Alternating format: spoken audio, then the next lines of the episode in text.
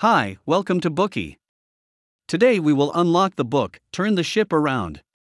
A true story of turning followers into leaders.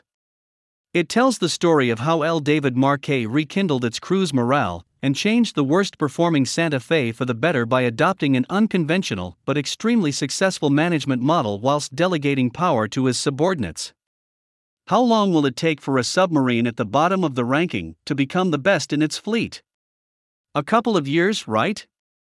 Well, incredibly, L. David Marquet spent only less than a year to achieve this magnificent and outstanding feat. Santa Fe is the submarine at the core of this story.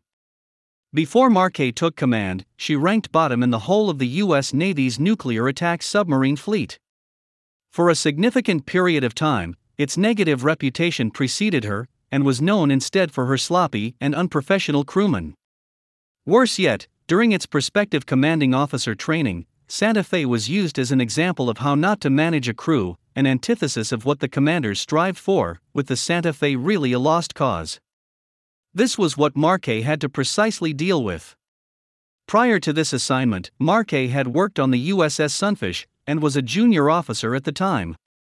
One day, during their usual training cycle, he spotted a large merchant vessel, but was unable to tell its precise location, unless the submarine could track the merchant vessel using its active sonar technology. However, the crew had not received any authorization to use its active sonar technology. As Marquet fretted over this important matter, his captain appeared next to him and said, Why don't you just say, Captain, I intend to go active on sonar for training? That was the first time Marquet had ever called the shots.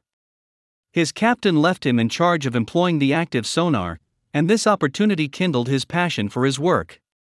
That experience also taught him significantly about leadership, particularly the leader leader management style, specifically involving decentralization of power and its empowerment of crew members.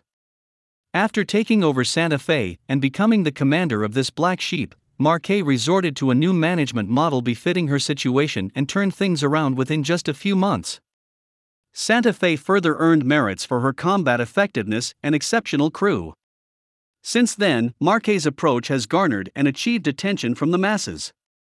He recounted his experience as the commander of Santa Fe in this book, which quickly became popular and a huge hit amongst readers.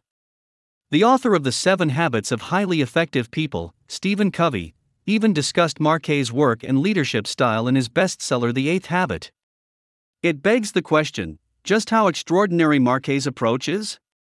Now, let's split turn the ship around into three parts, dissecting the inner workings of Marquet's management model. Part 1 Adopting Leader Leader Management System to Boost Work Efficiency. Part 2 Cultivating the Crew Members' Work Ability and Deliberateness. Part 3 Making Continuous Improvements in Practice.